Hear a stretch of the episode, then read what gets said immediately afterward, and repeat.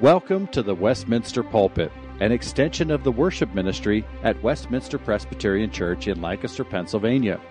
Please contact us for permission before reproducing this message in any format, and may this sermon nurture your life in a meaningful way as we proclaim our Savior.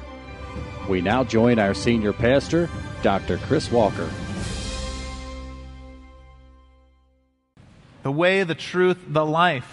No one comes to the Father but through Jesus Christ. That is right at the heart of what we want to see this morning as we turn in our Bibles to the book of Galatians. And I uh, invite you to do so with me as we continue this series we began last week. And you might remember, if you were here with us last week, that we looked at Paul's opening greetings together, where he announced who he is, Paul, and who he's writing to, uh, the Galatians. But he also summarized the good news of what God has done, announcing a salvation that was from God because of the work of God to the glory of God. And right from the start, Paul fixed our eyes squarely on the person and the work of Jesus Christ, on God's undeserved kindness towards us through Christ, who gave himself for our sins to deliver us from this present evil age according to the will of God the Father. And that was the foundation that Paul laid for us last week in the first five verses of this book. Uh, but now, Paul's going to turn to his central concern for the Galatian churches, a concern which involves their departure from this truth. And so, if you would, follow with me as we read Galatians 1, verses 6 through 10. This is God's Word.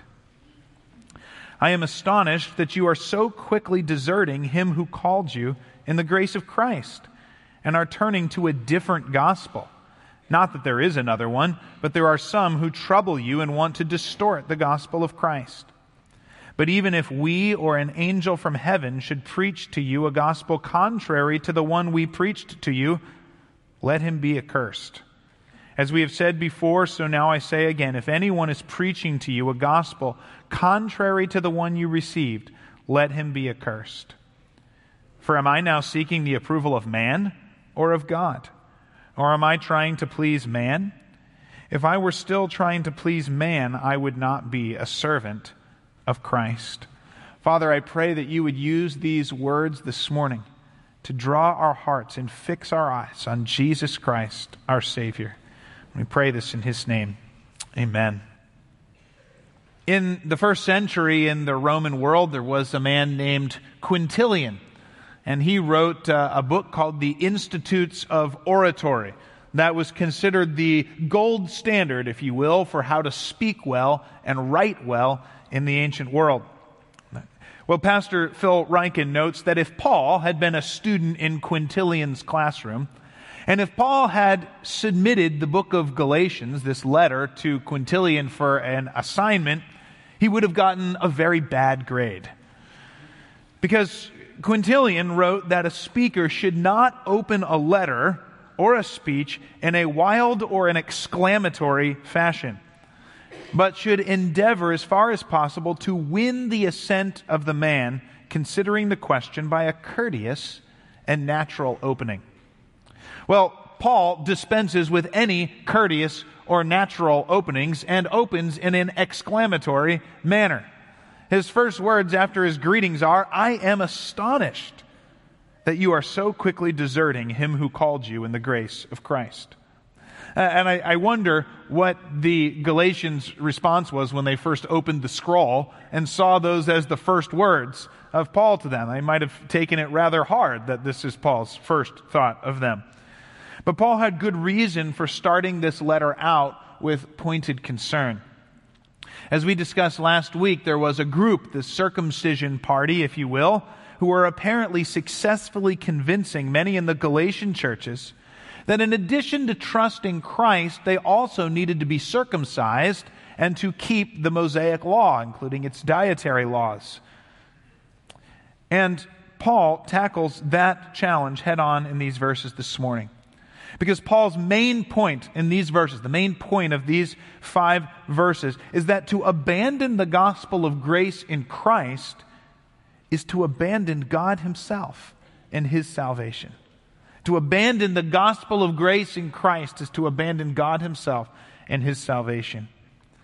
And as we look at these verses, Paul really addresses three questions. First, he looks at what is at stake for the Galatians in this issue. Second, what is the standard the Galatians should use to determine truth? And third, who will the Galatians serve in their allegiance to the gospel? So, what is at stake? What is the standard? And who we serve? These are the three questions Paul addresses, and I want us to look at this morning. We start in verses 6 and 7, where Paul addresses what is at stake for the Galatians. Paul says that he is astonished that the Galatians are so quickly abandoning the gospel they heard from him for a different gospel. Now, he clarifies there's not actually a different gospel. Gospel means good news, and there's not multiple good newses to choose from here. There's one good news, and the Galatians are at risk of abandoning that. Now, maybe we should start by just reviewing for a minute what that gospel of grace in Christ was that Paul had preached. And we have a pretty good idea of what it was because Acts chapter 13 records the entirety of his first sermon in Galatia in Antioch of Pisidia. And there in Acts 13, Paul had proclaimed God promised Israel a Savior through the line of David, through David's offspring. And he said, Jesus is that promised offspring who went to death on the cross and was raised from the dead by God Himself that we might receive forgiveness of sins and redemption through faith in Him. And Paul announced that everyone who believes in Christ can be freed from everything from which they could not be freed by the law of Moses. Well, what could they not be freed from by the law of Moses? Well, the law of Moses could tell you what God's will was. It could hold up a mirror and show you your sin when you failed to keep God's law but it had no ability to free our hearts from our commitment to or our slavery to sin in self. It had no ability to heal the separation from God that had occurred because of our fall into sin. It had no ability to resolve the condemnation that our sin and disobedience deserved. No list of rules or way of life was able to do that for those of us trapped in our own sin dead in sin, as Ephesians 2 says. But the good news of God's grace is that there is now no condemnation for those who are in Christ through faith in Him, thanks to His death and resurrection for us. Our sins are forgiven because His blood was shed for us. We are reconciled to God and made new by the power of God's Holy Spirit, not because of what we do to be worthy of it or to achieve it, but because of what Christ has done to accomplish it for us. That was the gospel that Paul preached in Acts 13. But in came the circumcision party, and they had a slightly different message. And I want you, I want you to put yourselves in the Galatians' shoes for a minute. Paul says that they abandoned this quickly. That means it hadn't been very long since Paul had been there preaching the gospel. And you can imagine, can't you? Here are these Galatians. They just heard the gospel from Paul. They're brand new to this faith. And in come a group of guys who say, Yes, Jesus is the way to salvation. Forgiveness of sins comes through faith in Jesus' death and resurrection. We're so glad you've received the gospel, Galatians. But there's one thing you haven't heard yet. See, we've known God's word our whole lives, and you're new to this uh, faith thing. And what you need to know is that all through God's word, it says that to be in relationship with God, you need to be circumcised and you need to obey the law of Moses. So it's great, Galatians, that you've started with faith in Jesus, but now you need to do more to make your salvation sure or complete. And if you're brand new to the whole thing, that sounds somewhat reasonable, doesn't it? I start by faith in Jesus. He forgives my past sins, but now I keep the law of Moses as God's always said to. I get circumcised, I do the dietary laws, and that's how I stay in fellowship with God. But Paul says, no, absolutely not. That's not what we preach to you. Acts 13, 33 or 39 was very clear. Paul announced a gospel through faith in Christ which would free you from that which you could not be freed from by the law of Moses. This is why the gospel is good news.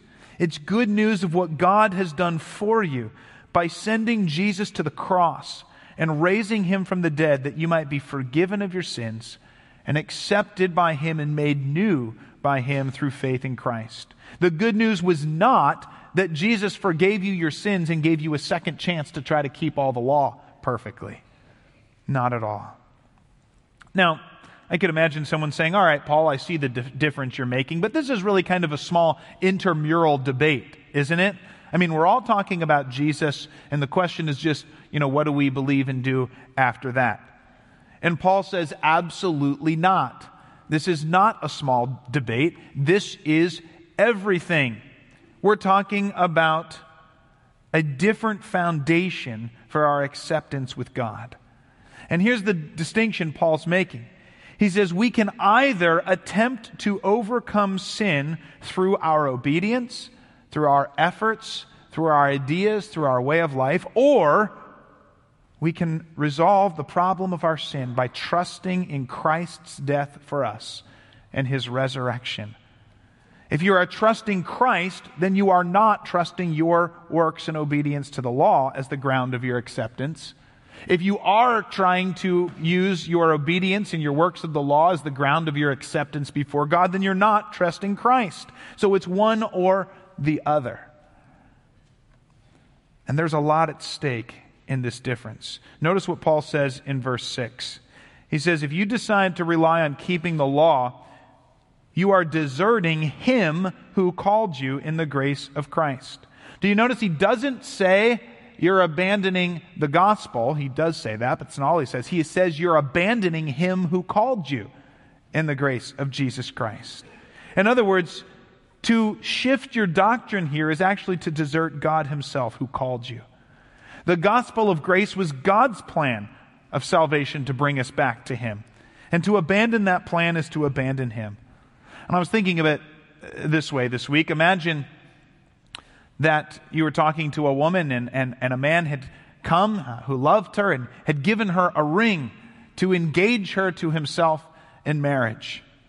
Uh, but a, a, couple of days later, the, the woman took the ring off and, and threw it away and, and, and received a different ring from someone else and put that on her finger and said, and she said, look, the two rings look almost exactly the same. There's just a little bit of a difference in the setting and, and I like this one and so I'm going to wear this one. And we would say, no way the difference isn't just a little difference in what the ring looks like. You took off and threw away the ring that the man who loves you gave you to engage him to himself. And you put on a different ring from someone else. To reject his ring is to reject him and his offer of marriage. And I think Paul's saying something similar here. He says, if you reject the gospel that was from God through Jesus Christ, the one God announced you, if you reject that and abandon that gospel, you're rejecting God Himself and His plan of salvation. But that's not all. We're not just uh, deserting Him who called you. It says you're turning to a different gospel, though there is not a different gospel. The consistent testimony of the Old Testament is that keeping the law of Moses can't save you.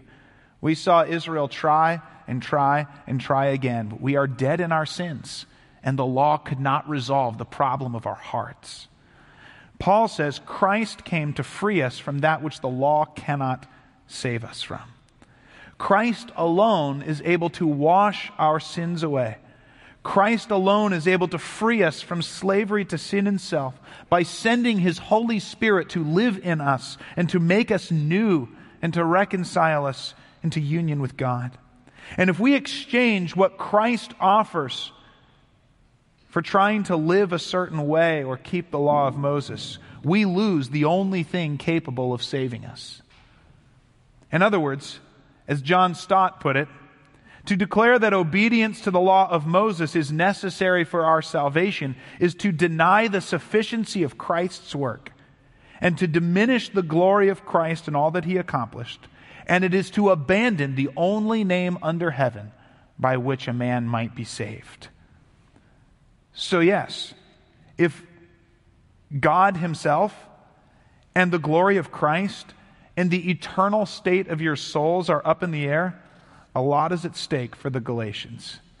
Abandoning God Himself and a different gospel, which is no gospel that can't save you. Now, maybe you're sitting here this morning and thinking, okay, that's a great history lesson.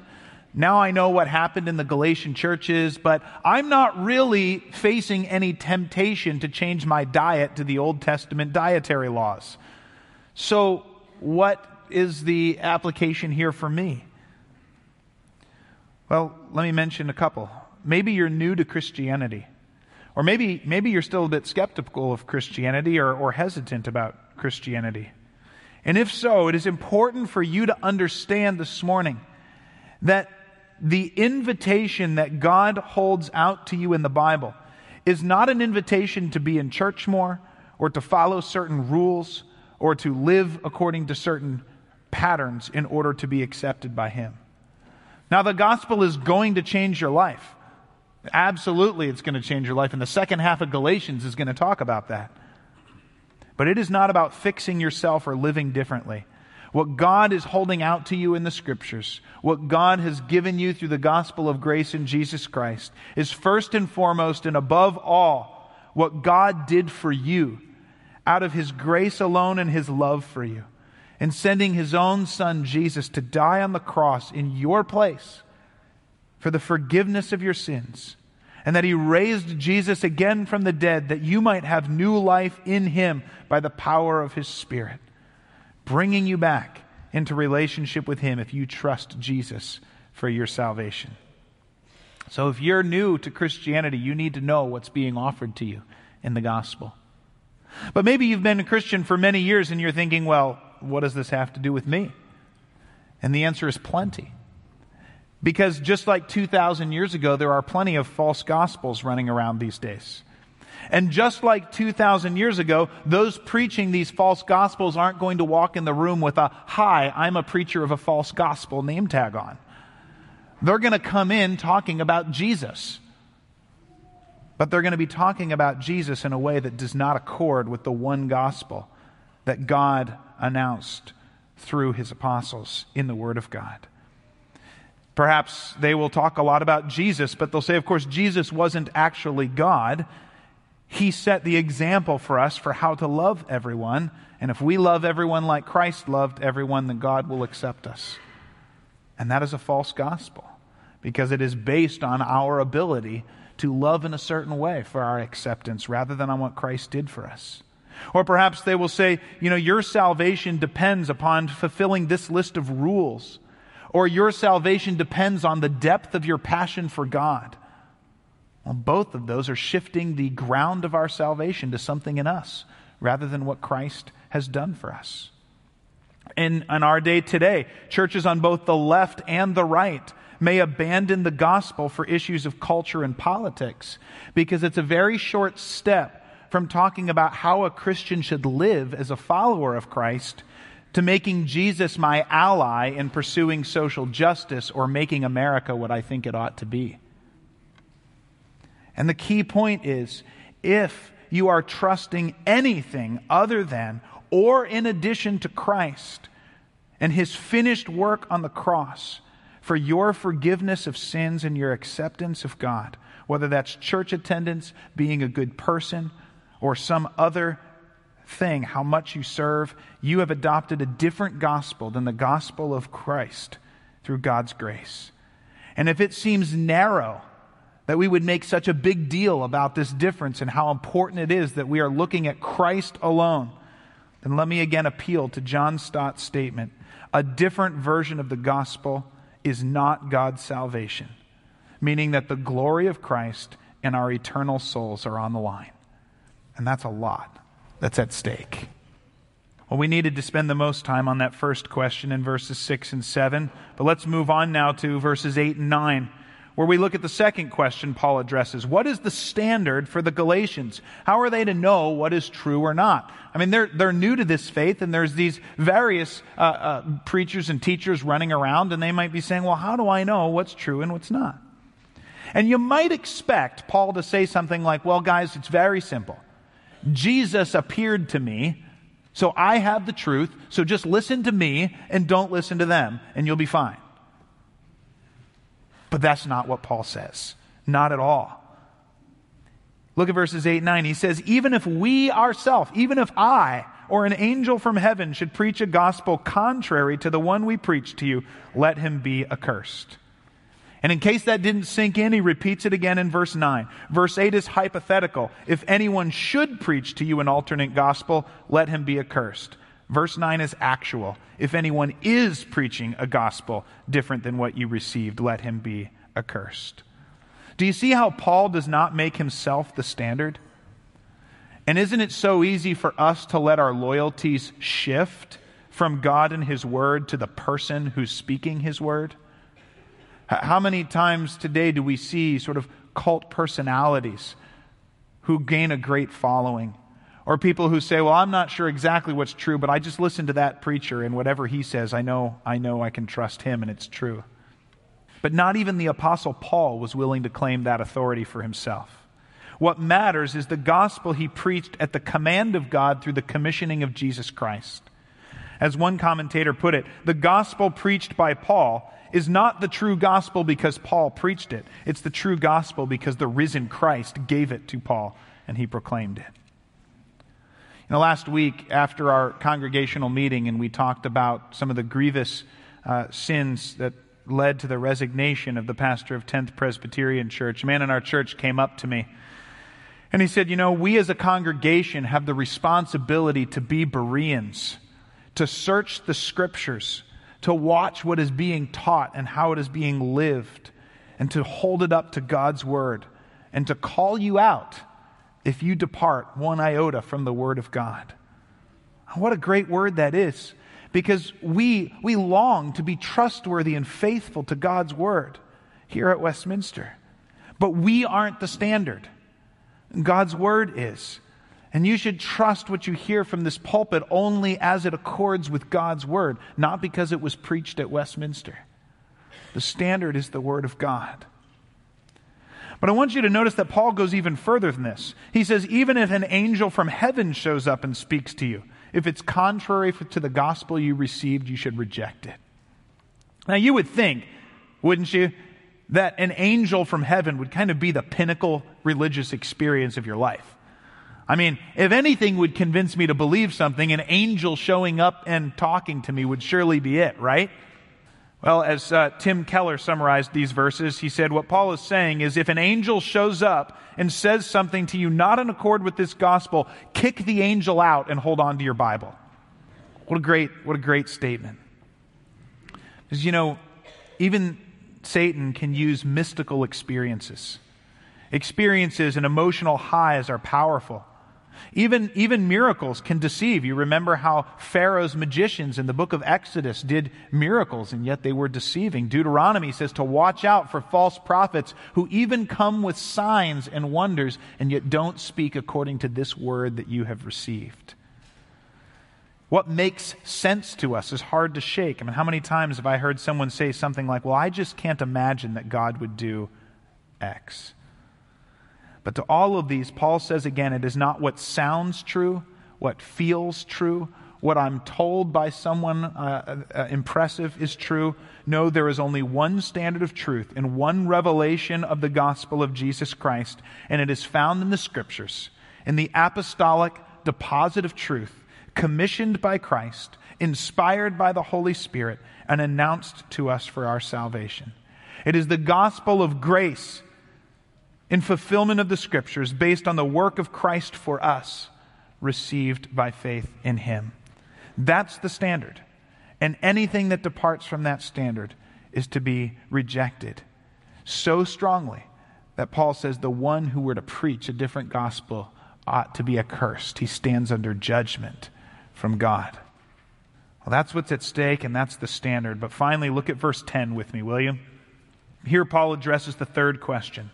At root, behind these issues, is the question of who we will serve. See, it seems that the critics in the circumcision party were accusing Paul of being a classic people pleaser. And you can understand, if you review the book of Acts, why they thought Paul was a people pleaser. Because we learn that uh, when Paul took Timothy along, he had Timothy circumcised when he was ministering among the Jews. But then he took Titus along and he refused to have Titus circumcised when they were ministering among the Greeks. And we read that Paul went to Jerusalem and he kept all the details of the Mosaic law when he was there in Jerusalem. But then he went out and was eating with the Gentiles, and he refused to keep the Mosaic law when he was eating with the Gentiles. And so you can see the circumcision party saying, Paul, truth is not relative.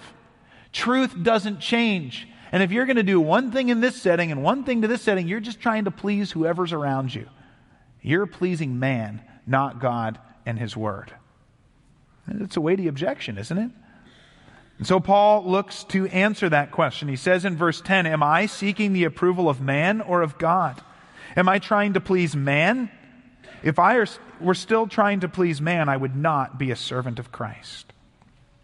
In other words, the root issue of what we do in life comes down to who we are trying to please. And who we are trying to please in life, who we serve in life, will dictate what we do.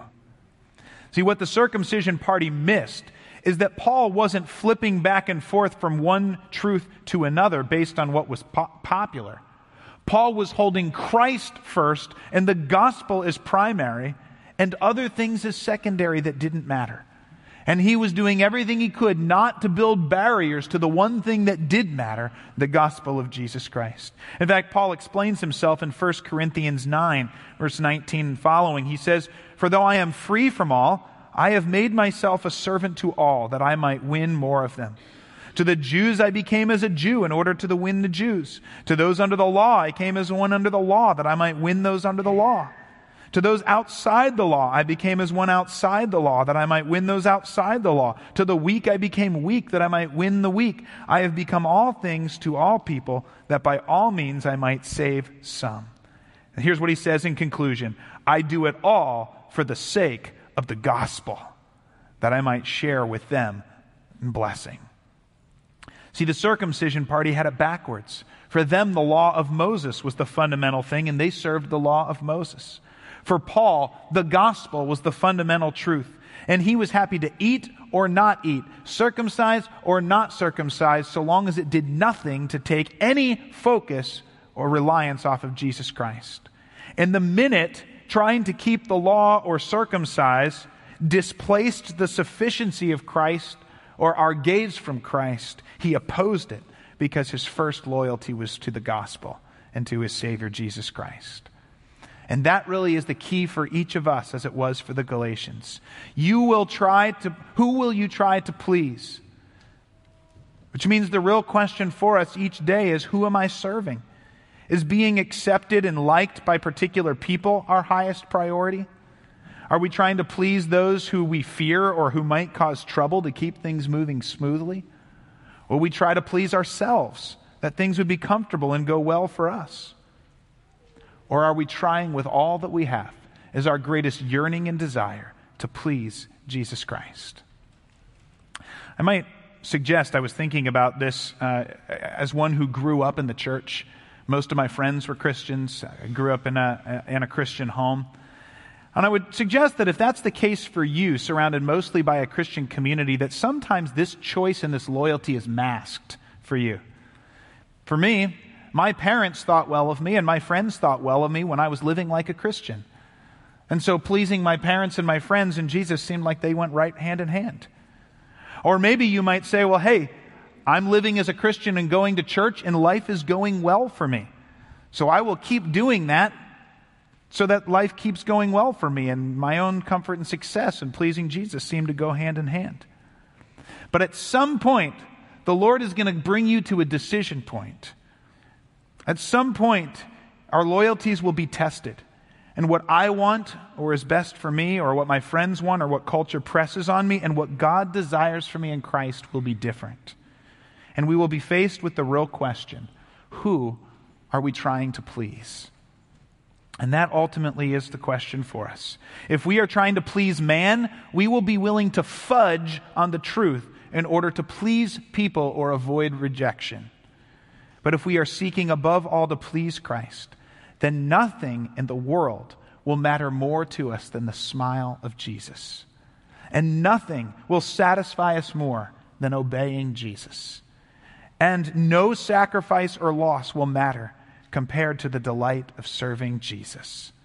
Not because we're doing that to earn his favor, but because he's the one who loved us first, because we were bought with the price of his blood, because through all that he has accomplished for us, we can be forgiven of our sins and adopted as God's sons and daughters and remade in his likeness for a future in glory with him forever. And that's why we desire to please Christ more than anything else. So, yeah, it's true. Paul started out this letter a bit hot. But in the end, his concern was for the glory of Christ and the salvation of those he was writing to. And that led him to speak strongly and clearly, to call them back to find their resting place in Christ alone, by God's grace alone, through faith alone, to the glory of God alone. And may that be our resting place this morning. Let's pray. Oh Lord, how we thank you for Jesus Christ, who is all in all. Father, we are so prone to try to please someone other than Christ, those around us or ourselves. And we are so prone to try to rely on ourselves. It gives us so much more control when we know what we have to do and we just do it. And if we do these things, we're good. And yet, those are not good news because they cannot rescue us from our sin. Oh Lord, may each of us direct our gaze to Jesus Christ who gave himself for our sins to deliver us from this present evil age according to the will of God and Father. May our trust and rest be in him. We pray this in Jesus' name. Amen. The Westminster Pulpit is courtesy of Westminster Presbyterian Church in Lancaster, Pennsylvania. You are welcome to worship with us on Sunday mornings at 8 or 11 a.m. To learn more or have questions about the gift of salvation through Christ Jesus our Savior, contact us at westpca.com. Thank you, and may Christ be glorified through this ministry, the Westminster Pulpit.